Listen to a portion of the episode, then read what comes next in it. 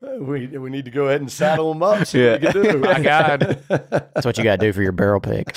Right. See how far you can take it. Well, at least you're not throwing me in the shark, so we're good.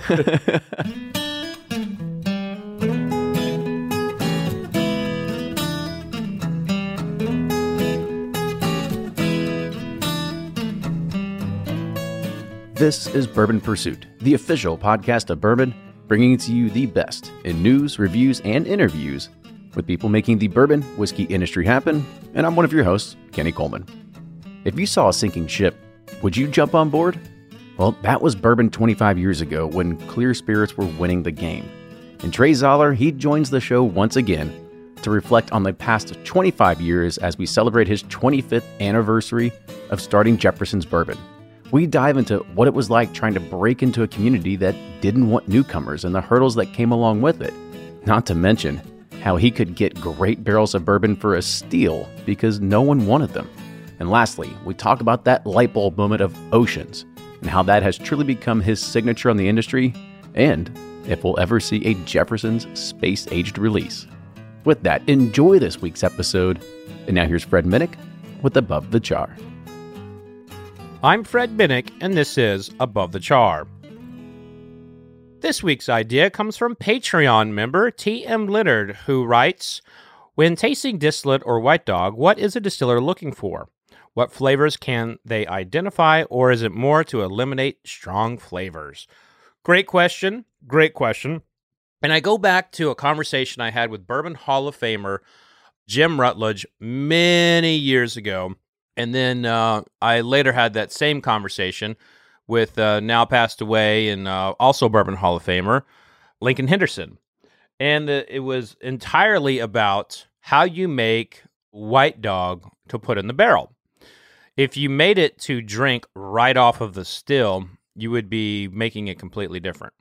So when they are when they are making something coming off of the still, they're looking for something that will hold up in the barrel. If it's soft and elegant and really really something you want to sip like right off the still and just, you know, have it as is, the barrel's going to beat it up. You know, the tannins are going to overtake the the spirit. So what they actually create off of the still is intended to be pungent. It should be vegetal. You should smell the depth of the corn. There should be a lot of oils surviving from uh, distillation there. And really, it should not be something that, well, it may be palatable. You could maybe, you know, have a sip on it and have a good time with it. It should not be something that you want to sit by a campfire and, and sip. Now, over time, everybody kind of comes up with their own formula. Maker's Mark is uh, has a very different, you know, strategy with their white dog than say Heaven Hill does. But at the end of the day, most of them will follow that basic characteristic that the white dog needs to be able to stand up to the barrel and needs to have some pungency, needs to have some uh, some qualities that make it where it will combine better with the wood versus if it was just something you would drink right off the still. But great question, TM. Hey, this was a question that came from Patreon because our Patreon members are now hitting me up for their above the char ideas. If you'd like to become a Patreon member, well, Kenny will tell you all about it. But that's going to do it for this week, folks. Be safe out there. Until next week, cheers. From their bar to yours, Chad and Sarah of the popular YouTube channel It's Bourbon Night bring you their favorite at home old fashioned mix with the new Elemental Elixirs Golden Hour Syrup. It's a custom made syrup with notes of bold black tea, warm spices, and orange zest. All you need is your favorite whiskey and ice. No bitters needed. One bottle makes 16 drinks, so that's only $1 cocktail before you add your own whiskey. They can also be enjoyed in other cocktails or spirits, mocktails, coffee, tea, and anything you can think of. It's crafted locally in Lexington, Kentucky, and you can get your bottle now at whiskeyambitions.com. And they're off for another Give 270 2020 Unicorn Raffle. Your $20 ticket gives you not one, but two chances to win from our lineup of 20 Woodford Reserve treasures, including the grand prize, the rarest unicorn yet, the Woodford Reserve Kentucky Derby 150 Baccarat Edition. Only 150 bottles were made and is just like the one the Derby winning owner receives. Quit horsing around and get your $20 tickets now at give270.org. Charitable Gaming License ORG 0002703. Ed Bly and Rising Tide Spirits are back again with a new release of Old Stubborn Bourbon. And this release of Old Stubborn is a premium hand marriage of 10, 11, and 12 year cask strength, barely filtered pot still bourbon. It comes in at a staggering 123.8 proof, and the flavoring grain for this one, which the last one was wheated, but this time it's now rye. Rich, sweet, and bold with a long finish that's sure to be another eye opener. You can order online at Seelbach's or thebourbonconcierge.com and you can even purchase in person at Revival Vintage Spirits and even now with very few select stores in Kentucky. You can get it now while you can, but be sure to do it because it's not going to last long. Do you ever pour yourself a bourbon, swirl it around, and then start struggling to come up with tasting notes? And perhaps you're also looking for a good Father's Day gift idea. Well, you can now solve both with a kit from Knows Your Bourbon. And unlike other nosing kits on the market, Knows Your Bourbon kits feature real ingredients for the most authentic aromas. You can smell real Tahitian vanilla bean instead of some synthetic aroma that's just made from chemicals. So head on over to knowsyourbourbon.com and enter code BP10 for 10% off your order.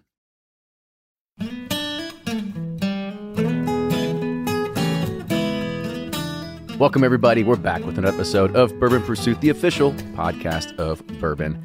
Kenny, Brian, and Fred all here today, be able to talk with another friend of What ours. is going on up in here? Yes, we could talk to another friend of ours from the show that's been around for for gosh, he was on a long time ago. I'm going to pull it up here in a minute because I should have done my research beforehand. But it's fun to be able to talk to this person because we get to talk about 25 years in the business. I mean, that is uh, it's a long time. It's Yeah, that's no short feat. I mean, we've been in for like two, and I'm like, good God, like, how can we survive 25?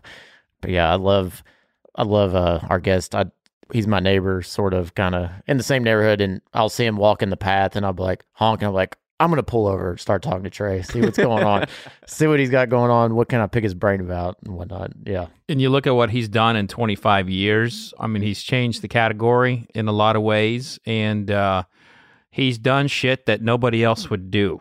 And I think that's one of the best ways I like to frame what Jefferson's has become. Uh, is is that th- not only thinking outside the box, but thinking outside the country. You know, so yeah, uh, like the, the processes that he's brought to American whiskey have really changed the game in a lot of ways. And he got in the business when um, nobody else wanted to. When no one cared. I mean, bad time to get in the business, by the way, but he did it. Yeah, no, I can't wait to dive into those and dive into those stories from eons ago. What probably felt like eons ago. it's only or- decades, Kenny. 25. well In whiskey, in whiskey in whiskey years. It, yeah, whiskey's a lot. Yeah, I one mean- year's like 10 years. I think you know we might get jaded, be like, "Oh, a seventeen-year-old bourbon, blah blah blah." But seventeen years ago, like nobody gave, nobody cared about it. People were putting down this whiskey, and you're just kind of praying and hoping that one day people would want to drink it. And now here we are, a few years later, and I think we're starting to realize that. So Mhm. Yep. let's go ahead and introduce our guest. So today on the show we have Trey Zoller. He is the founder of Jefferson's Bourbon. So Trey, welcome back to the show. You got it. It's always good to be back with you guys. You know, Yes. old friends. That's the best part of this industry. Twenty-five years of making new friends and old friends, and establishing those. As you said, you know, just popping in on the street or you know, getting together here, typically out of town, which makes it so much fun. So I was looking, and so real quick, so he was on episode 63. Oh, and and surprised you answered our calls then. and he was on with his dad in episode 191. Right. So with That his, was great His, his dad. this is the third time. Well, Congratulations. I- it's we've only, tray. we've only, that's right. he's in the, he's in the No Trey pun Comic intended. Club. Trey Comic Club. you might be the only person been on it three times. No, no, there's, oh, there's been a few, but yeah, it's it's definitely it's a very small, very small He's the collective group. coolest. He is definitely he's at the top of the top of the pyramid there. And his Take- dad, I always love bragging about his dad because Chet was the one of the first uh, bourbon people I met and fanboyed over when I was in the in the just kind of coming up. in the game because I was I became such a fan of Jefferson's through uh, through some of the older releases uh, in between like 2005 and 2009, and I met I met his dad at the uh, at the book fair. He was there, like you know, talking about his new book, and I cornered him. What's a book fair? Do you Oh. even read? Oh god! I that- mean, you're breaking my heart. I know. I, Oh, hey, at least he stabs you in the front, not the back. Jeez. I remember book fairs in like elementary school. Yeah, like- listen. get the scholastic authors, thing. You select. you know. you know, people who read and are fans of authors show up and get their books signed. It's I it's know, like a I'm it's, teasing. it's like a big thing. Like, like going straight to the core Yeah, today. you know, it's God. he's he's he's no no no he's not holding back today. It's just Yeah, he's so ruthless. He's like Ruthless three, Cecil. three bourbons in, he's already cutting to my heart. So anyway, so I cornered Chet in the coffee area of where the where the authors kind of hang out. I was like, you know, and I had this is when my Iraq book came out, and I was like, Chet, I'm such a big fan. Sir, I'm such a big fan of your whiskey. It's, it knows it's just like a brand. And he's like, oh yeah, that's what we were trying to do. It is, is like trying to get away from me, you know. And and I've been such a big fan of your dad, and I think he should be in the Bourbon Hall of Fame uh, for I many, agree. many, many reasons. But uh, you know that collaboration between you two has been amazing. Yeah, it's been special, that's for sure. And he probably wasn't trying to get rid of you. He just didn't know what a fanboy was. Yeah. his book, although he's on his fifth edition right now, it's not the most colorful. It's pretty dry, but it is really kind of the Bible for distilleries in Kentucky. And he's done decades of research to, to tax records. That is what it's all about. He like Yeah. he traces every tax record and like will. It's Kentucky Bourbon Whiskey. Such a great book, and it's a coffee table book, but it's it's like indexes upon indexes of who owned what when, and it's a great resource. how many bushels of grain they went through, Yes. the ownership changes. Pretty amazing book. But Mhm. uh, yeah, at that time, there weren't too many fanboys of his book, that's for sure. So I don't think he was trying to run away from you. He was probably embarrassed and didn't know what to say. He has a poster out Yeah, there, he too, a right? poster, Yeah, it's the, the poster is like all the pre-pro bottles that he had in his collection. That Correct. yeah, Yeah, that's down at the Frazier Museum now. Yeah, he he loves it. He's just eaten up by the history of bourbon. He's a great man. hmm So let's go ahead and talk about you for a minute. So let's let's just roll back the hands of time here. I was I was kind of doing a little bit of digging and saw that you know you were 28 years old when you started Jefferson's back in 1997. So let's kind of start there. I wasn't smart enough to do what you guys have done, which is to have day jobs as well. Yeah. I quit my job, put everything that I had saved up to that point, and and you know I was able to source some whiskey. So, you know, it didn't need really deep pockets, but I needed deeper pockets than I had, and it was a struggle. I think I made fifteen thousand dollars the first year. That's that's hardly maybe maybe enough to survive back then. Like it's that's like rice and beans, mac and No. You cheese. Chet in You notice. I'm divorced now, so it was not exactly the most lucrative thing to do in the world. But uh, you know, there, I, I thought there was opportunity, and the reason that I got into it, it's partially because of my dad and what he had done, but also just talking to him and just the romance of the bourbon industry forever. But he, I think it was back in 1993, was on a Delta flight and picked up a magazine, the Delta magazine, and in the back of it, you could buy a barrel of Bushmills Irish whiskey. So you buy it in 93. In the year 2000, it would have been 25 years old. He and four friends put in $1,000 each, went to Ireland, played some golf, you know, tipped their hat to the barrel. And um, I thought, gosh, if you can buy a barrel in Ireland, why can't we buy them from our friends here in Kentucky? So that's really what gave me the idea to get into the industry. And before that, I'd moved to a half dozen different places around the country, and I saw nobody drink bourbon. Which you know, you grew up here in Kentucky, everybody drank bourbon. So I thought there was a great missed opportunity, and I knew we had some beautiful aged whiskey that wasn't being uh, offered to anybody. How did you know that there was aged whiskey that just wasn't being? I mean, is it just like a like a hunch, an insider secret? How did you know? Well, and so I had friends that were in the industry, and we'd talk about it. You know, they were in a 30 year decline. So, one, just supply and demand, kind of a hunch. But if you talk to them, yeah, they had barrels. I'd heard stories about people selling the barrels for the cost of the used wood. So, I mean, just giving the juice away, writing it off the books. Just getting something for it. Yeah, just something, just something. And you know, I talked to somebody recently who I bought some of those old Stitzelwell b- barrels from, And you know, they're like, God, we had no idea what we had. Yeah, like, what am I thinking? But Now it sells for Yeah. five. it- What you may have paid what like five hundred thousand dollars a barrel. Then now it sells for like five thousand a bottle for just I paid less. I did have one of our sales guys recently uh, pay more for one pour than I paid for the whole barrel. Wow. yeah, I was shaking my head when he ordered it, and I was like, "This is wow, what a what a crazy world! What a you know just turned upside down industry than it was back then." Because, as we said earlier, I couldn't sell it for hundred dollars a bottle back then. It was a struggle to sell it. Yeah, and you know where we are now. I mean, you're part of that story of the new blood coming in in the '90s that you know had passion and also had to have boots on the ground in places to to sell bottles that Jim Beam and some of those other places were kind of ignoring. You know, so I mean, you're part of the resurgence of American whiskey. Uh, what was it? Give us give us an idea of what it was like selling whiskey between 97 and say 2002 were you on allocation then? Your 17 year old Stitzel Weller barrels put on allocation. Are you kidding me?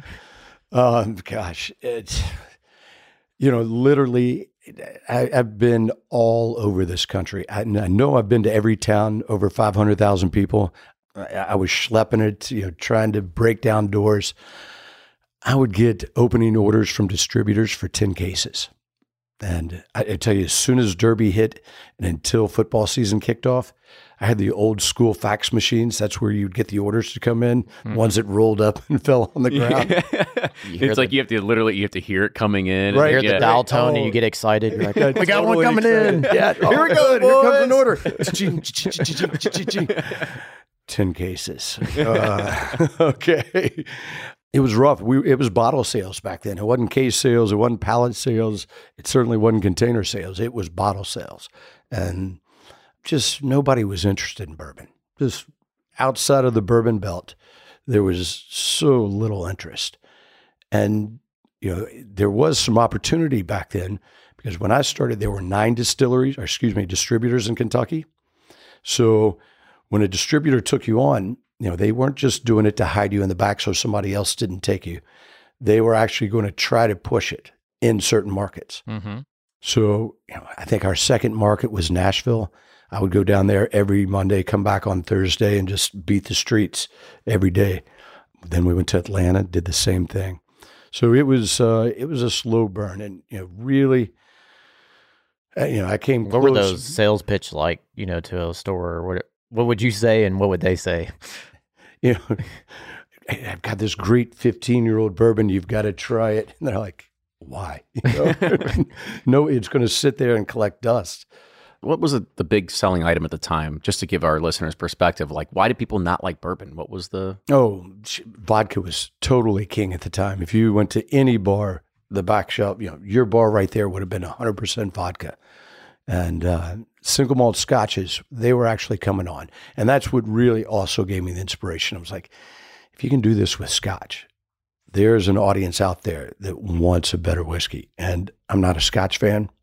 I think that bourbon is much better. It's much easier uh, to get into and appreciate. So, that you know that was kind of the hunch as well as there's a market out here it just we got to introduce it to people and that's not an easy thing to do Did you ever think about hanging it up? oh yeah yeah um, so during the summer months i did find a market uh, down in uh, australia so i was able to flip the seasons and do some business there smart Um, move? I got into energy drinks. I had Vegas and Pink energy drink.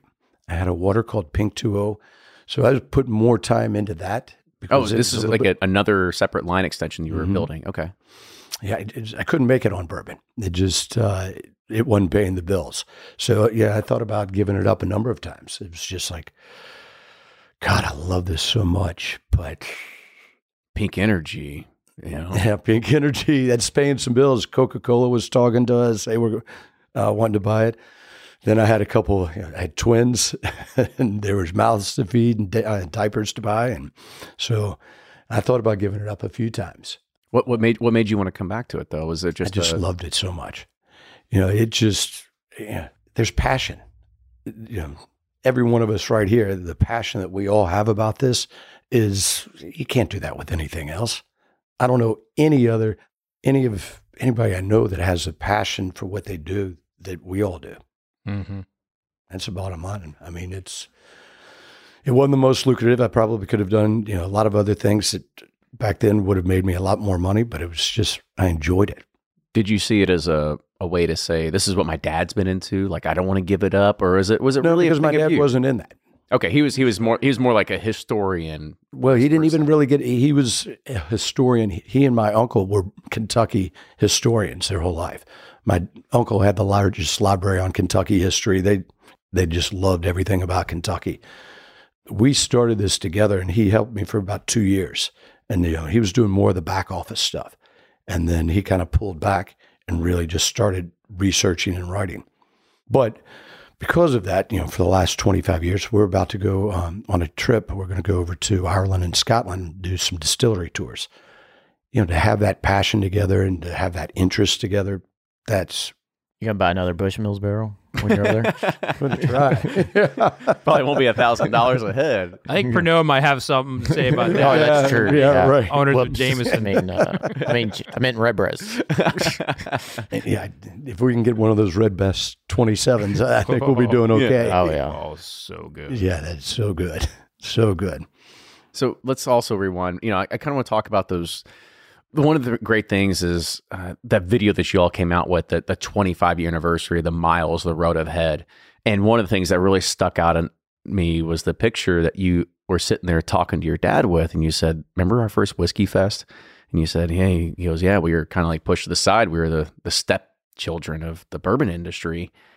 Kind of talk about those early whiskey fests and like how hard was it to just push your product? I mean, I think we we we talked about it like nobody really wanted it, but even at a whiskey fest, And the Whiskey Fest, 85, 90% of the people that were there were there for Scotch whiskey, not bourbon. So there wasn't, not only were we the stepchildren of the bourbon category, but we were totally the stepchildren of the whole whiskey category. Yeah, you are fucked. Yeah, basically. right.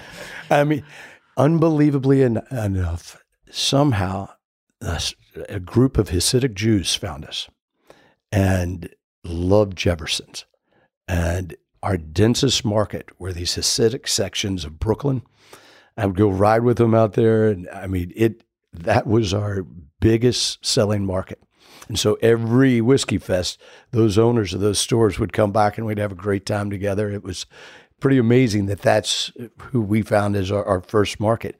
But you know, I, I think I've said this before. Julian and I, we we had a deal. If you buy five cases of Pappy Van Winkle, you get a case of Jefferson's no charge, or five cases of Jefferson's Reserve, get a case of Pappy no charge. And we we we did less than a dozen deals. I guarantee it. So it was it, nobody cared. Nobody cared back then. And it was persistence. And so at the same time, you know, Julian was out there, I was out there, the Kulsveens were out there doing our things and, you know, trying to really, you know, work at the higher end of the market. But Woodford's Reserve was out. Small batch collection from Jim Beam was out there. So, you know, it was those bigger guys that were really paving the road. We were kind of dancing off in our own little area. But if it wasn't that initial burst by those guys kind of plowing the road for us, and uh, further back than that, Bill Samuels, I think, you know, people instead of cutting prices, actually raising prices and showing what better bourbons are all about. Those, you know, that's what really plowed the road for what we have today. You know, there were eight distilleries in Kentucky. I think only 10 in the United States making bourbon when I started. Did they those guys embrace you, or they were just like, uh, or were they like, uh, Trey, I what saw you're, that snicker. Trey, what you're doing's cute. you know? no, they did not. Neither one. Um, I went. So one of the first things I did was go to the WSWA convention in San Francisco, That's the the wine one. Wine right? and Spirits Wholesalers Association.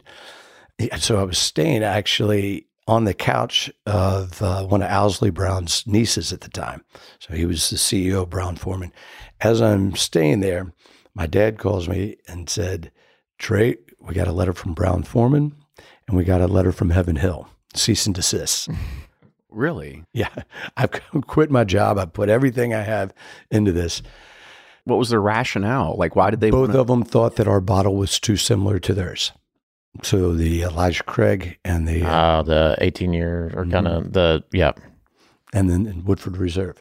So you know, certainly I mean, just the shape of the bottle, the name, like what was what was the ration? I'm I'm just genuinely a little of all the above. okay. They're just they're just trying to find ways to, you know. I mean, you. yeah. I mean, it it happens. I, I, Yeah. I think nowadays it's probably a little more relaxed than it used to be, but back right. then, Well, back then there wasn't anyone else coming in the industry, so you know they're protective.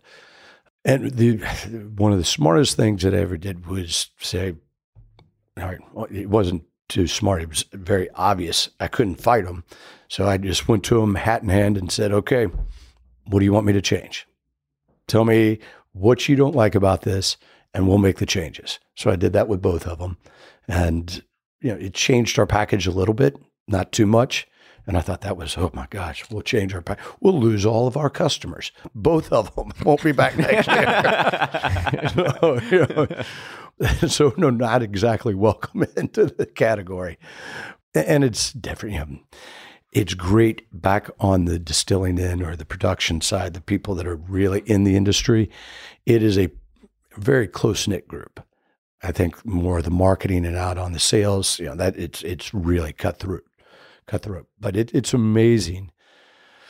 I don't know any other industry like this that is is open to share ideas and to to help each other out. And it and really sue each is. other. Yeah. And sue each other. It's very unique. Yeah. One of the fascinating things I've, about Jefferson's is that, you know, it's not unique to source and build your brand, this and that, but you've kind of never sought out to go and build your own distillery, this and that. It's always been a, you know, a sourcing model, you blending, you hanging your hat on picking the flavors, doing this, and which I really love and appreciate. Why did you think that was the the way to go? Obviously, up front it was because of cost, Ca- but as you started to gain a little bit of traction, it it, it gives us more flexibility as one. Um, two, I've been contract distilling with great distilleries here in Kentucky for decades. So I know what that juice is going to taste like. I- know some people in your audience don't like the word juice, which oh, It's okay. I like juice. yeah, they'll get used to it. And you know, certainly when I started, the business model doesn't make sense. When you start a distillery, uh, building the distillery is the cheap part, as you all know. Putting down enough liquid to support what your brand will do from there is very difficult. And then where most of your money should go, as we've talked about, is into sales and marketing. So it's a tough business model. Really, it's a tough business model when you go in to start it from from the, very beginning. Most people that have done that, they made a fortune somewhere else, and that allows them to do that. This is mostly their hobby at the end of the day, not a not their right? not their not, not, try- not- not trying to buy diapers for twins and making fifteen Yeah. grand a year. Hence why I'm still spraying lawns. Your lawn, to be exact. Thank you. Thank you, Trey. We appreciate it. You got it. Um, it's something that I still would like to have eventually, and I think we will at some point. And I'm excited about that prospect because it allows you to control your destiny more. Talk about some of the hurdles, though, of sourcing contract distilling, you know, from the early days to now. Like, what is, because obviously whiskey is booming now and it's very popular and it's hard to get access and this and that. What, how have you all been able to like get ahead of that, I guess? You know, 25 years of relationships. It was a lot easier to source back when nobody wanted it. I mean, literally, there were eight distilleries in Kentucky. We went to all of them, and almost all of them were more than happy to sell to us. Mm-hmm. Do you remember how to start those conversations? You just do you know the master distiller? Do you pick up the phone to the the front desk? Per- and there's not a front desk person. There's not a concierge. Like how do you how do you even You know, like- luckily you're in Kentucky, and this is a pretty small community. So, you know, Louisville's a big You- small town. Yeah. exactly. You know somebody that works at pretty much every distillery. Obviously, you all do now because of Yeah, but what they don't take do. our calls. there really weren't podcasts back then either. so- yeah, that's true. well, nobody was knocking at their door back then. yeah. Um, Even Kulsveen was also extremely instrumental. Uh, he really, really helped me out. And that's Even from Willett yeah. Distillery, by the way. Yeah, Drew's dad. KBD or whatever, because they started a not they helped start not only yours but several brands in the Correct. industry. Yeah, Mhm. Yeah, and Even's just a, a wonderful, wonderful man. very set in his ways, very eccentric in some ways, but a gem of a person. And he introduced me to a lot of people as well. Actually, I think it was it was actually one of the big distilleries that uh, led us to Even. So he was very instrumental in introducing me to the right people to talk to. And then, you know, it's building relationships because a lot of the procurement over the years, you know, these guys are in that job for two years and then they get rotated out. So you're getting passed from one to the next. And, you know, it's kind of how I got those 17 year old barrels of Stitzel Weller. guy from Diageo was, you know, he and I hit it off. And as he was getting transferred out, he gave me a call and he's like, Hey, I've got these barrels. Are you interested? Kind of had my tail wagging behind me. Yeah. trying to Like, have a I don't poker know. face. If like, the if the price is right. Maybe. yeah, send me some samples and pricing. Yeah. but that was just, you know, through a relationship that's been made over the years. And then those have been perpetuated down. And So when you get that call from them and they're like, "We got these 17 year old Stitzel Weller barrels," and you're like, you know, playing it cool, whatever, but it's time to come. Like, okay, I need to buy these, and it doesn't sound like you're stalking a ton of money away from selling a case here, a case there, 10 case orders. What do you? What was your mindset? Like, I got to get it every drop of this, or well, yeah, this one, uh, you know, it, it's a gamble. You know, you- that one, you know, that 400 barrels was a big buy for me at the time. That's 400 barrels is a big buy anytime. yeah, Right. Yeah. So, uh, Could you have bought more? no, that was it. And you know, out of the first hundred we dumped, 12 were completely dry. Yeah. So, you know, but we had a, a calculation that kind of made up for that. But yeah, that it, it was a gamble. It's like, all right, I think I can sell you. I think this is great juice. I think I can sell it for a hundred dollars. Think about If we- kind of the absurdity. of if that, we're right? lucky, if we're lucky, I think I think we can get nineteen ninety nine for this. Well, not really.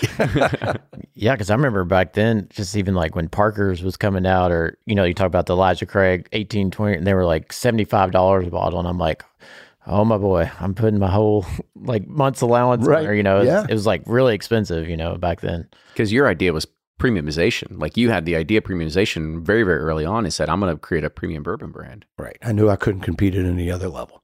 So, um, but that you know that was a gamble, and one you got you know sometimes you got to take those gambles, and you know luckily I was able to originally buy and uh, you know, sell it, and then buy some more, and then I started putting down more and more.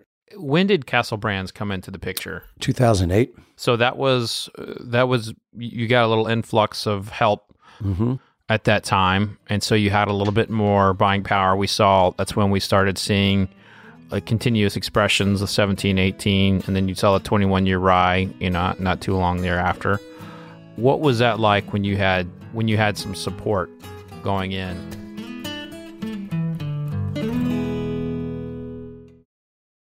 Shopify's already taken the cash register online, helping millions sell billions around the world. But did you know that Shopify can do the same thing at your retail store? Give your point of sale system a serious upgrade with Shopify.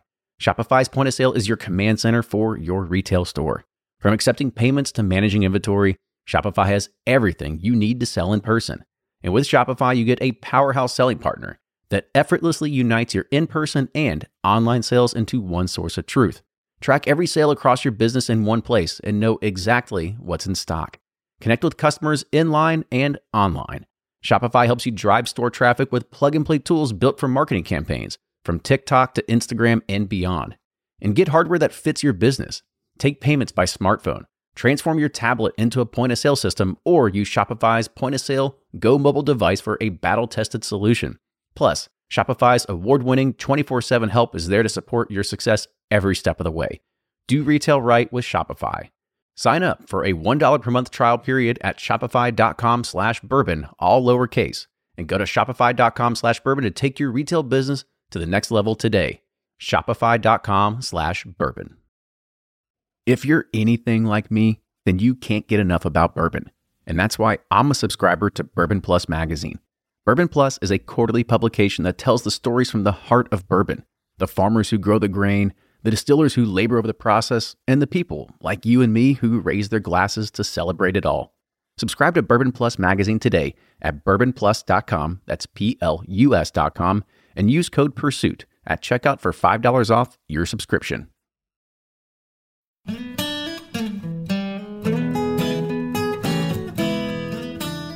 When did Castle Brands come into the picture? 2008. So that was uh, that was you got a little influx of help Mm-hmm.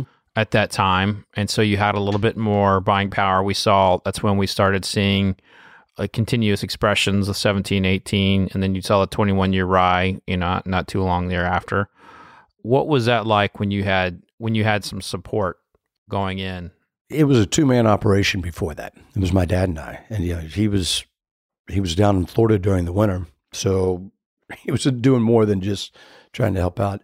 He was being more than retired at that point. Yeah. He wasn't in Austra- Australia slinging pink energy drinks. No, no, he wasn't.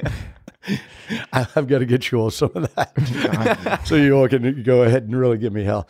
Um, They'll be in the Frazier Museum right next to your dad's photo. it should be. Actually, I've got one can of pink and one can of Vegas left, and that's it. That's it. What were we saying? I can't even remember. Oh, we were talking about Yeah, Castle what was what going from a two man operation? two operation. man Oh, operation to yeah. having some Yeah, yeah, and still that was a very small operation, but it took a lot of the heat off. You know, just yeah, you had some support. You had people that already had relationships within distributors. You had not many, but feet on the streets. You had uh, It was the something. ability Yeah. to buy more and more at that Mhm. time.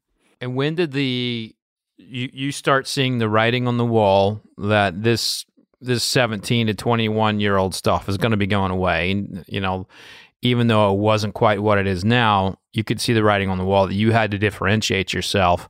You couldn't rely on whiskey alone. You had to do something unique. When did that light bulb go off? It about 2008, and it was it was a combination of realizing that we had to do something else, but also there started to be an audience or a consumer that wanted something else. Because if we would have done any of this stuff, you know, in the first 10 years, totally fallen on deaf ears, mm-hmm. nobody would be interested. You know, there were no podcasts to talk to. There were no bourbon authors. It was this just wasn't in existence. There wasn't, you know, and actually, I don't know why I'm pulling this out. You all know what a smartphone is. Yeah, I think This is Yeah. Is that the, is that Hey, the, guys, is that a text is- message machine? wait is that where the fax comes from yeah, that's that's where that Fred thermal might, paper comes out of there. It's amazing. Fred might not know what it is. He's at book fairs. Old school. You know, it- it's when people could geek out on bourbon. Mm-hmm. I mean, you guys feed them every day with so much great information. You were asking what was popular back then? Vodka. Here's what I say about vodka. You remember something about Mary when he picks up the hitchhiker? Oh, Seven gosh. minute abs. Yeah. Yeah, well, I'm going to do It's six, six-minute minute abs. abs. Nobody buy five minute abs.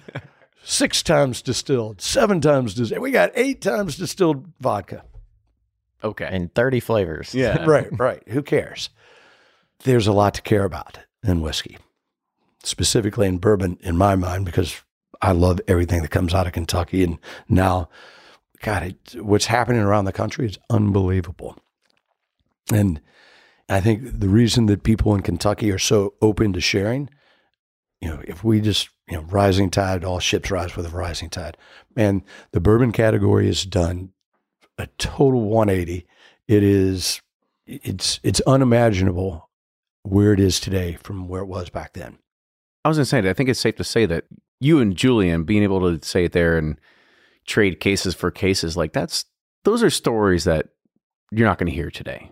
Those are stories of people that have paved the path on what made bourbon the way it is. Granted, you had your big eight distilleries. They had the, you know, they had their white labels, they had their middle shelf, they had their whatever that made them who they are. However, when you look at the broad range of what could be in bourbon, like there's only a few people that could say that they were able to develop a product.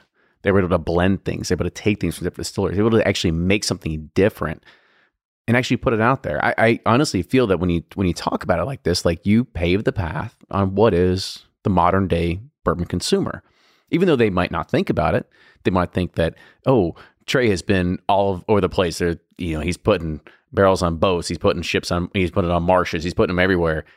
But you're doing that for a different reason. But I think that at the very core of it, of what it was, is that it is a, it is just a love of bourbon that got you to where it is. And that's certainly the foundation of it. And then I don't know the first thing about distilling. I know enough now to be dangerous, and that's about it. Isn't that the best part, though? We always people always ask us, "You gonna start a distillery?" We're like, "Hell no, we're not. gonna- we're not starting a distillery. We're not distillers, but we can taste good whiskey when we taste it." and put them together. Exactly. Exactly. And that's what I try to do is take what these guys have done to make great whiskey. And I try to put it's really more time, money, and effort into it to hopefully making it better. You know, that might not always be the case. I know Fred didn't like one of my products, it, our Pritchard Hill cask finish. Yeah. You know, and that's one of my favorite That's ones. all right. He goes to book fairs. You know, I- I had a guy tell me when he first tried it, he's like, Trey, when I first had that, I hated it. And he's like, and then I opened my mind to what it can be. And he described it if you've got a McDonald's cup and you're taking a sip of what you think is a Coke and it's iced tea. And he's like, I was expecting a Coke and it was iced tea. But then I started getting exploring the flavors and I loved it. But not everybody's going to like all of them. Baskin Robbins had 32 flavors for a reason. So, what I'm really trying to do is put stories in bottles that tell you why it tastes the way it does and try to bring different influences in and different technologies. You know, technology's improved everybody's life and every product in so many different ways. When I started, we did it that way. My daddy did it that way. His daddy did it that way. And that's how we're going to do it one an aha aha moment to me was going to Independent Stave Company's home office in uh, in Missouri and working on barrels for the wine industry and spirits industries around the the world. I'm like, why are we only doing four levels of char in Kentucky? That doesn't make any sense. I know. And why are they always three and four? Right. right. Are there really four levels? yeah. What defines a level? So uh, a, lot of it was just, just dumb luck because attrition. I stayed in it when I could have given up. You know, a lot of times the market turned, and I knew my limitations. I know I'm not a distiller, and I had great access to great whiskey, and I had time. So you know, you've got a hundred different experiments. A couple of them are going to turn out, or hopefully a couple of them are going to turn out. If not, you're really doing something wrong. As long as you have like five percent success rate, you're going to be okay with hundred percent. And the big one for you, you're known for it. We get asked, you got your cup there with a name on it, and people ask me about it all the time. Is is Ocean? And yes, you've given this story many, many times, but tell us the give us the background on Ocean. Kind of what was the light bulb moment with that? Almost every we've got 22 expressions of Jefferson's now. 20 of those 22 we do more than distill it, age it, cut it to proof and bottle. Almost all of them have come together over cocktails or over bourbon, really. On we should Three- keep drink, two we should in keep the drinking. morning. Let's what Wasn't that, wasn't what- that what- seven distilled vodka? we're going to keep it a, a doubler. We're going to get a tripler, quadrupler. Why not? You know, just keep adding it to it. Mm-hmm. America. A bunch of us were down in Costa Rica for our 40th birthday. We were on a friend of mine's ship. And when we got done trying to surf and catching fish, we drank a lot of bourbon on the bow of the ship. And I saw the whiskey sloshing back and forth in the bottle. And I thought, this happens in a bottle, it'll happen in a barrel. And that's going to change the maturation. Really? I wanted to go meet my friend on that ship at exotic ports around the world. It's a, it's a good excuse to This travel. is a good excuse to travel. It's an, ex- Exactly. it's an expense at the end of the day, so perfect. Why not? Exactly. And we put new fill bourbon on on the ship originally. Oh, it's new fill. It was Oh, I- then, I, not thought it- today. I thought it was. I thought it was aged product. I didn't know it was new. I remember the first sample I got. It was black. It was like so, and I was like, "This is." Uh, I I think I said it on the film. I said, uh, "Did they put? Did they put a nail in this?" You know, I mean, it was like so. just rusted out or like, is something. this like- rum? Yeah, Oh, wow. Yeah, you're right. Yeah. So he's Green showing us right now. It is it is about as dark as It the looks like tablecloth that we're on right now. It is. It is like coffee. and it was it was thick and it was delicious. And like, whoa. it was definitely when I tasted it. I was like, what the hell is this? You know, it had that kind of like definitely not bourbon kind of feel to it, and and it is. Did it have because uh, at at a at a because I remember it was out there for three years, right? So you Three and a tasted half, around yeah. three three and a half years Mhm. new fill.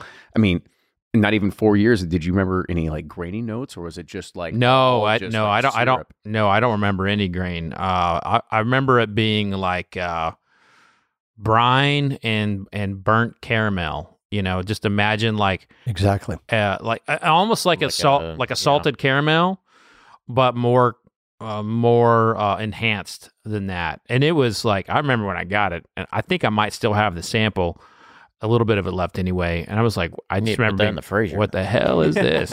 So- but uh, that was, was was fascinating. And, and over the years, you know, it's developed its own kind of like brand. And and I, I want to say that when people think of Jefferson's, they think of Ocean first. Yeah, a lot of times it, it's it's inevitable. That's somebody's always asking me about it, and it's you know it's different. And a lot of times people say, "Oh, this is a gimmick," and then they taste it. I was one of those early on. Yeah. And you uh, and we we had some fun cocktails over it. Like, hey, why don't you come shark fishing with me sometime, Fred? We'll put you in the we'll put you in the We'll put cage. you- We'll put you in the Or cage. not. I mean, the door will the be door's open, open. or not. Uh, you know, and it led me to do our Jefferson's journey, which is just retracing how bourbon was originally taken, or actually how whiskey originally transformed into bourbon because it was put in barrels Right. the first time as it floated down to New Orleans and then put on ships and sailed around Florida and up. So I recreated that a few years ago because my theory was I think people up in the Northeast that were buying bourbon for the first time and willing to pay so much more for it that that whiskey tastes a lot more like Jefferson's Ocean than typical bourbon or bourbon that's made and aged here in Kentucky. So when I did that, the most expensive bourbon ever produced, I'm sure. But we did two barrels on that journey. It took us four boats. We had three named storms. We destroyed one boat on the way. But when it landed a year to the It's date, called collateral at that point. it's collateral damage at that point. Yeah, just put in the price of the bottle.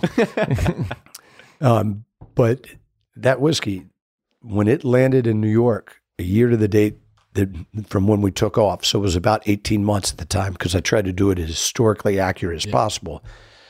It was as dark as that 16 year old that we double barreled. Mm-hmm. It was unbelievably easy drinking. It did have a little graininess on the front, but it was so much more developed than bourbon distilled and aged in Kentucky at the same time. To me, that said, that's what made bourbon proliferate in Kentucky. You know, you can make bourbon anywhere. We've got great limestone water, but there's Yeah, that those are those the early time days. from the destination. That's what people remembered it from. When in New Orleans, there's like all these papers in New Orleans requesting Kentucky whiskey, and they would sometimes call it red. Their definition of color was a little different than ours today. Uh, we'd call it amber, but that was the call out, and that was what what made it unique. And on any given time, how many how many barrels do you have at sea or on river? we now really have four expressions of Jefferson's Ocean. We've got our regular Ocean, which is a rye bourbon. We have our cask strength version of that that just came out right now. We are launching in just a couple weeks our Ocean Rye that's been double barreled. 25% of those double barrels are toasted barrels, um, a little bit higher proof. So it's, you know, it's really taken a life on of its own. We've got uh, you know, plenty of people who've collected all of them. So we've got we- we've got a good amount of barrels out there right now, and um, just with this, It, keep, it keeps warehouse space low because it's just on container ships, right? So that, that, that makes it all. we Can we see? Will we ever get a chance to have like a Jefferson's Ocean cruise where you can hang out with the barrels? we've talked about this, and Yeah. yes, I'd love to do it. I've had some discussions. Because that would be that would be the ultimate barrel pick. Get through the legalities of making sure that you can just like have have a relationship with the barrel at sea. well, I'm not talking sexually. I, you brought up sexually. I'm just saying if you want to drink from it. What's uh what's the storage fees like on the ocean versus versus in Kentucky? It- well, it's certainly So how does that work? What do you you, you rent a container or is Correct. that okay? So what we do is we put the barrels into.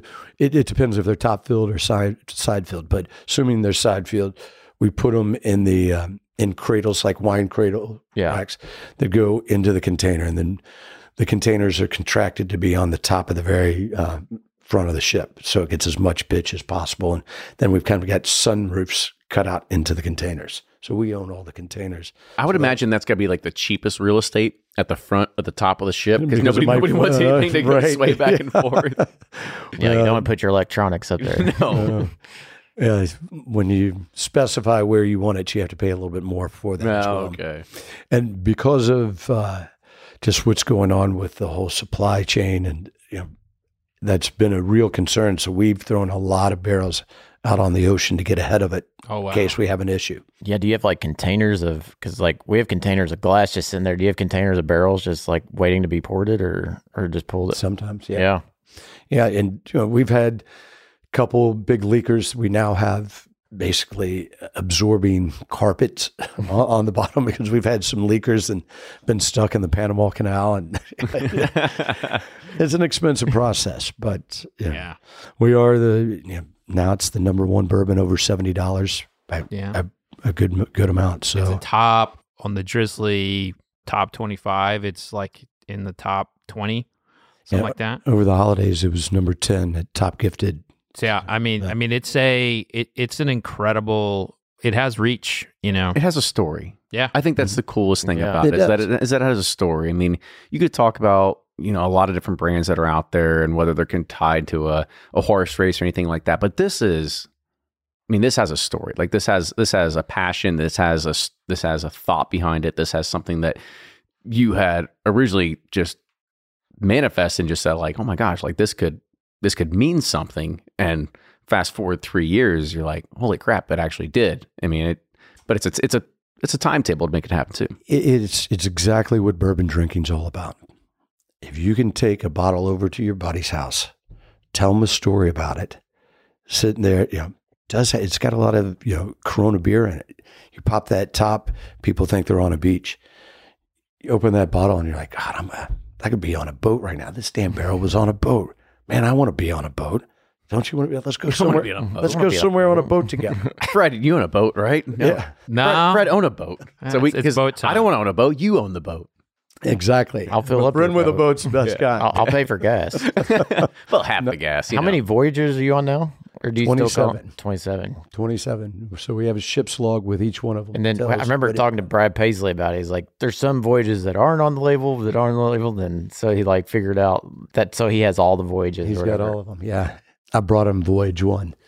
We made a nice little trade. But uh, yeah, yeah, there's a lot of people out there that you know, they love collecting those voyages. And they're, it's great dusty hunter. The people going back, God, I just found Voyage you know, 7. Amazing. So it's stories. And that's what's so, to me, so important about bourbon. Is Yeah. It's stories and bottles. Yeah, and and I, I will say, I said this on the film for your anniversary, and I'll say it again.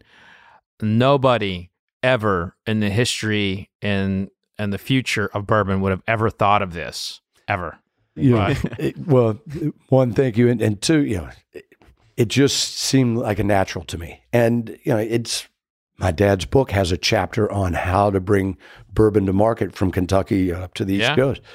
So, hey, wait a second, that's been done. This okay, almost every one of my products have been put together, collaborating with someone else Mm-hmm. Over drinking bourbon together and just talking. And one thing that's great is collaborating with people outside of the industry because they don't see the limitations. I might have the limitations in here. I can't see the forest through the trees sometime, Right. but they can have an idea. Sean Brock and I were going to do a product together, and we sat down together for two and a half hours. We had a few bourbons together before we ever brought up doing something together. And it was like a zipper coming together. He brought up an idea. I said, but yeah, that couldn't work because of this. I said, well, what if we did this instead? And in a matter of moments had put together a, a great idea to do something. So it's, that's the other great thing. It's, you meet so many great people who have done so many cool things.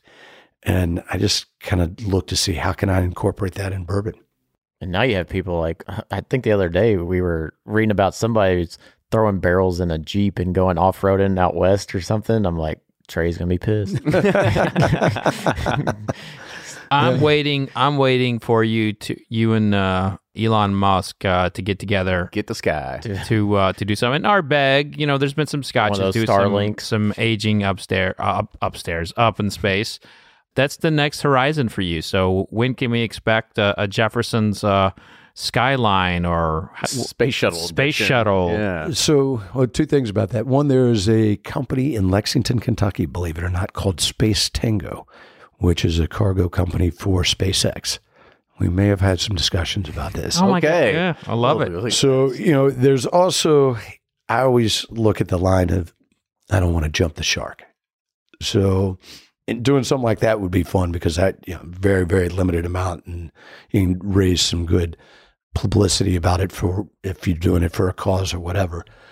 But in all of this that you, you know, that we're doing, and, and I give a, a lot more wiggle room than some others. Flavored whiskeys, I think, are one of the greatest things that ever happened to the category. It's brought so many people into the category that would never touch it. So I'm more liberal on where the lines may or may not be. And I like to try to push the lines. But yeah, I am conscious of don't jump the shark. don't do something Try to stupid. stick tried and true as much as long as you can. Yeah. Maybe that's the tw- maybe the twins will uh, will take that on. They'll take the next step. They'll they'll they'll be the they'll be SpaceX partners.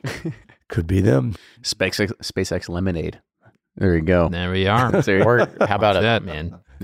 But Trey, this was awesome, man. This was Yeah. great to be able to sit down with you and be able to have a, a third conversation with you, but not just talk about.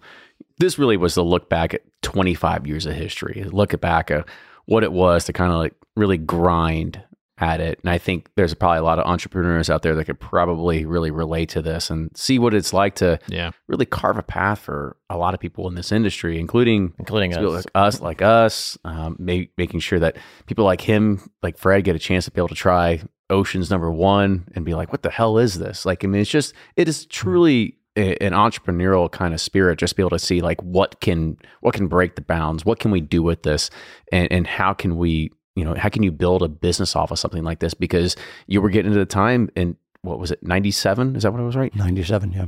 When nobody cared. Nobody cared. Right, Nobody cared. I mean, it was we we were alive in '97. We didn't care, but we Yeah. could. Were you all even alive? I used to be the young guy like you guys. See? I think we could barely drink. Actually, we're getting very 97. close. I was like seventh grade. I was gonna say 96, 02, 02, 02, 03. That's probably when we could. I was in Fort Benning, Georgia, getting the shit kicked out of me by a drill sergeant. But I mean, that's this is what you really look at as a, a real pioneer of American whiskey and bourbon yeah. to somebody that is really opened up the, Well- grounds of what it could be. And and and not only does he have that, but he has the stories that nobody else could tell of trying to sell 17 year Stitzel Weller and just it just couldn't happen. And you know, you you heard about the failures, but what we really mostly heard about it was the overcoming of that, and every business owner faces it. And Trey, just uh, you know, just bring your friend and and having a good professional relationship over the years. It's been amazing to see what you've accomplished, and um, I, I can't wait to see what the next twenty five years are about. Thank you, and I can't wait either. I, I've got, we've got some fun things coming, but you guys have all done it too. I mean, think about how you've evolved. This this great passion of ours has allowed us all to do something that was probably not even a, a- an acorn of a dream. That Right. Yeah. People ask what about the thin bourbon stuff, and I'm like, how much time you got? Right. it's gonna take a while to explain. Yeah, it's it's an amazing thing that we've all been able to figure out how to to incorporate this into our lives, be part of our livelihood, and God, is there anything more fun than being No. involved in the bourbon business? We got the best gig in town. and there we go. You yeah, know, yeah. oh. I think we all Yep. think we do, yep. And we're pretty damn lucky because of that. No more Mondays, even though we're on a Monday. Right. This was being recorded on Monday, but I know, no I- more Mondays for us. Until it comes time for tax season. I texted the fellas this morning. I was like, I can't wait. I'm so excited about today. You know, because I get to hang out with with friends and sip some bourbon, and Isn't that great? you know, that's Yeah. that's what it's all about. Well, He actually did send the text message this morning. It's a it's a did. true story. Yeah. No no joke there. But Trey, Wait, was this before or after the book fair? Well, I was gonna say, I was gonna say, book fairs be damned. Sorry, I couldn't help myself. It's sad. but Actually, book fairs are going away. They're not. They're not doing as well these days.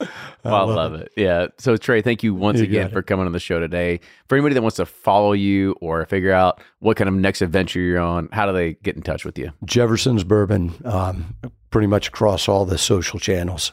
I'm not too much on. No, you get you do your polo on your personal Instagram. Tell people about that so they can see you're in the polo stuff. All right. Um, yes, all right. I didn't want to do it, but we're here all now. right. Thanks a lot. Yeah, I think um, Trey Zoe on Instagram and Trey Zoeller on Facebook. I don't know. I guess that's what it is. I would imagine. So. What about TikTok? I don't do TikTok. We'll get there. We'll get there.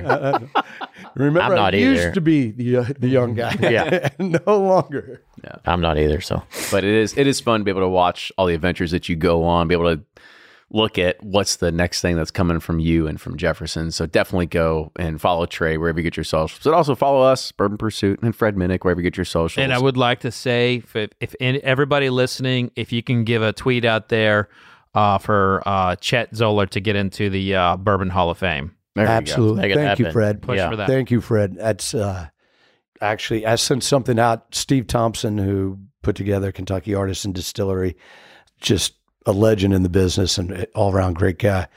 When he passed this year, I, I tried to get in touch with a couple people to get Steve and my dad inducted into the Hall of Fame. So that would be an amazing thing for them. So I appreciate that. definitely be able to see while they're still here. I mean, just it's just one of the great recognitions, especially for somebody who's documented most of bourbon history. So it's fantastic. Absolutely. Yeah. For sure. But again, thank you, Trey, for coming on the show. Follow everybody. Make sure you send a message uh, if you want to share more about Jefferson's, share more about Bourbon Pursuit. Make sure you give it to your friends, and that's the best way to share a podcast. But with that, cheers, everybody. We'll see you next week.